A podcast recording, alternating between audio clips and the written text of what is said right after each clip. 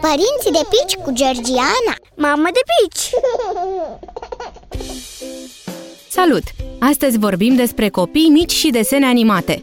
Mai exact, când ar fi cel mai potrivit moment să-i facem cunoștință copilului cu fascinantele imagini mișcătoare de la televizor, calculator, tabletă sau telefon?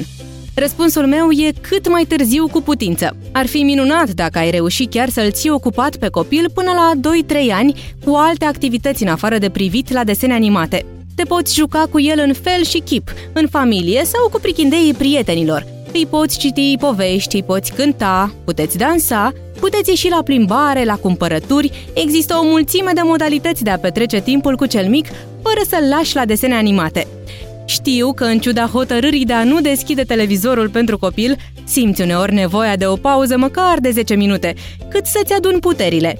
Iar desenele animate par o variantă inofensivă și la îndemână. Mă gândesc și eu uneori la posibilitatea asta și recunosc, am apelat până acum la desene animate de vreo două-trei ori, ca soluție extremă în încercarea de a o face pe fetița noastră să stea cu masca de aerosol pe față. De unde însă recomandarea fermă de a-l familiariza pe copil cât mai târziu cu desenele animate?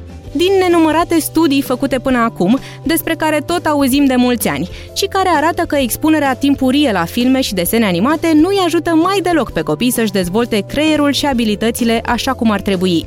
Din contră, sunt suprastimulați de imaginile văzute și nu au parte de interacțiunea cu noi, oamenii importanți din viața lor. Pe scurt, copilul ar fi bine să descopere bucuria desenelor animate abia după 2-3 ani, iar până atunci să descopere lumea prin joacă și explorare alături de tine. Pe data viitoare!